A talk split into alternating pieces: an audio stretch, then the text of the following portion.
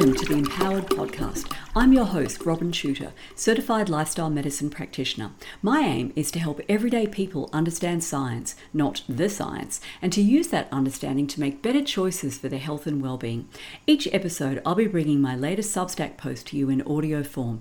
For the full visual experience, including graphs, charts, images, and videos, view the accompanying post in my Empowered Substack. And now, let's dive in. Episode 46 Ketogenic Diets, Part 2 Is ketosis natural? As discussed in part 1 of this series, ketosis is a metabolic state in which the brain switches to using ketone bodies, derived from the breakdown of fat, as its primary energy source instead of glucose, sparing body proteins which would otherwise be broken down and converted into glucose in the process known as gluconeogenesis. So, is ketosis our natural state? Ketosis is an adaptive state that allowed our ancestors to survive temporary periods of food shortage. When food was not available at all, or the only food available was extremely low in energy, such as leaves and grasses, their bodies could, after a couple of days, start to break down their body fat reserves in order to generate ketone bodies to sustain their brains and conserve their muscles and other vital proteins. Note the emphasis on ketosis as a temporary adaptive state. Our ancestors could not be in fasting induced ketosis on a permanent basis, since their fat reserves, which were presumably far more limited than most modern day people's, owing to the simple fact that they ate less and moved more than we do, would eventually become exhausted and they would progress from fasting to starving and subsequently die. Yet, ketogenic diet proponents advocate that we should aim to keep ourselves in a permanent state of ketosis, something that is completely foreign to human experience and to the experience of all other animals for that matter. Ketosis in non human animals. No animal on Earth lives permanently in ketosis. Omnivorous animals such as bears and dogs, and obligate carnivores such as cats, the ultimate low carbers, use gluconeogenesis to transform amino acids from protein into glucose in order to maintain an optimal blood glucose level to supply their body's needs for this vital nutrient. Only in prolonged starvation or a diabetic state will these animals enter ketosis. Even hibernating bears do not go into ketosis, and predatory animals who undergo extended periods of food deprivation, such as elephant seals, are metabolically resistant to going into ketosis. Instead, they have upregulated gluconeogenesis pathways, which allow them to maintain steady production of glucose. This makes perfect sense, since predators' survival depends on their capacity to catch prey animals, which usually requires intense bursts of activity. Sprinting capacity is dependent on glucose, as humans who adopt a ketogenic diet quickly discover. Even when exercising at a submaximal level, for example, biking at a moderate speed, heart rate and adrenaline level rise when people are eating a high fat, low carbohydrate diet versus a high carbohydrate, low fat diet. This results in those on the high fat diet perceiving that they are working harder to achieve the same pace as the high carbers, making it more difficult to speed up their exercise pace. Even in endurance sports that don't require sprinting, ketogenic style diets are disadvantageous. Quote, a high fat, low carbohydrate ketogenic diet may impair exercise performance via reducing the capacity to utilize carbohydrate, which forms a key fuel source for skeletal muscle during intense endurance type exercise. And that quote is from an article called Ketone Bodies and Exercise Performance The Next Magic Bullet or Merely Hype. Ketosis in Early Humans. Our human ancestors were not eating high fat, low carbohydrate diets and therefore could not have been in diet induced ketosis. African wildlife such as wildebeest, warthog, and impala all have low body fat, well under 10%, and as low as 0.3% in the dry season. So even the most successful early hunters could not possibly have consumed enough fat to enter diet induced ketosis. And, in fact, humans develop a condition dubbed rabbit starvation when they eat a diet that is low in fat and carbohydrate and high in protein. So, our early ancestors would have had to have been eating ample carbohydrate rich plant foods to prevent protein toxicity induced by eating such low fat meat. But what about the Inuit? The Inuit or Eskimo peoples inhabiting the Arctic regions of Greenland, Canada, and Alaska are frequently cited by ketogenic diet advocates as an example of a human population adapted to eating a high fat, low carbohydrate, and relatively low protein diet. Here's a typical example from a popular health website. Quote, how the ketogenic diet works.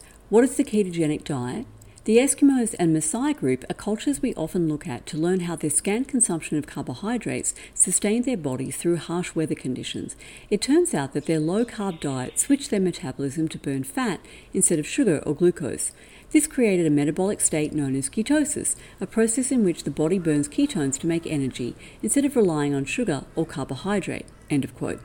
Yet, as far back as 1928, Researchers conducted experiments on Inuit people who were still eating their traditional diet, comprising, on average, 280 grams of protein, 135 grams of fat, and 54 grams of carbohydrate per day, the latter derived primarily from muscle glycogen from raw meat. And this research established two important facts. Number one, Inuit people were not in ketosis on their regular diet. Instead, their high protein intake resulted in gluconeogenesis, just like carnivores and omnivores. And two, even in the fasting state, Inuit people showed resistance to entering ketosis. Quote, on fasting, he develops a ketosis, but only of mild degree, compared to that observed with other human subjects. End of quote. Ketosis in pregnancy and infancy. Modern day ketogenic diet promoters such as Pete Evans advocate low carbohydrate diets for babies and children, yet the Inuit practiced exclusive breastfeeding until their children reached two years of age, at which time meat was introduced to their diets. In other words, at the time of most rapid brain growth, the low carb eating Inuit provided their children with the only carbohydrate rich food available to them human milk. Speaking of babies, keto enthusiasts cite the fact that human infants' brains utilize more ketone bodies than adult brains to argue that our brains prefer ketones and run best on them. However, the reality is distinctly different. Quote, As in adults, glucose is the predominant cerebral energy fuel for the fetus and newborn. Studies in experimental animals and humans indicate that cerebral glucose utilization initially is low and increases with maturation with increasing regional heterogeneity. The increases in cerebral glucose utilization with advancing age occurs as a consequence of increasing functional activity and cerebral energy demands. Glucose plays a critical role in the developing brain, not only as the primary substrate for energy production, but also to allow for normal biosynthetic processes to proceed. End of quote. And that quote is from an article called Glucose Metabolism in the Developing Brain. In other words, our brains primarily use glucose from the get go, utilizing ketones only as a backup fuel source when glucose is scarce. And as we develop and become capable of more complex tasks than eating, sleeping, pooping, crying, and sucking our thumbs, our brains demand more and more glucose. And no wonder, glucose yields more energy expressed as molecules of adenosine triphosphate or ATP than ketones at 36 ATPs per glucose molecule versus 24 ATPs per acetoacetate ketone body. And as previously mentioned, the brain requires a disproportionate amount of energy given its size. Here's the real kicker. The reason why Inuit don't go into ketosis as readily as other ethnic groups is the high prevalence of a deleterious mutation in the CPT1A gene. This mutation permitted adaptation to a high fat, low carbohydrate diet in the sense that those carrying the gene could survive to reproductive age while eating a diet entirely at odds with our evolutionary history. However, this gene is associated with high infant mortality rates in the Inuit due to hypoketotic hypoglycemia. When Inuit babies' blood glucose levels drop, they are unable to utilize ketone bodies to sustain their brains. The very mutation that permits adult survival in extreme circumstances compromises infant health, a powerful example of the trade offs inherent in the process of evolution. Sure, humans can adapt to an extreme environment and an extreme diet, but that adaptation comes at a high cost. The idea that ketosis is the natural state of human beings is also contradicted by the heavy dependence of human embryonic and fetal development on glucose. All women become insulin resistant during normal pregnancy, as glucose is directed toward the developing baby. Pregnant women who are deprived of carbohydrate are at high risk of developing the dangerous condition known as ketoacidosis in later pregnancy, as the nutrient needs of the developing fetus reach their peak, driving up maternal ketone production. Mouse experiments show abnormal organ development and growth patterns in the fetuses of mothers fed a ketogenic diet, while women who consumed a low carb diet during pregnancy were found to be 30% more likely to give birth to a baby with a neural tube defect such as spina bifida. As a paper on the role of carbohydrates in human evolutionary development pointed out, quote, glucose is the main source of energy for fetal growth, and low glucose availability can compromise fetal survival. Pregnant females have a minimal requirement for 70 to 130 grams per day of preformed glucose or glucose equivalents to maintain optimum cognitive function in the mother and to nourish the fetus. End of quote.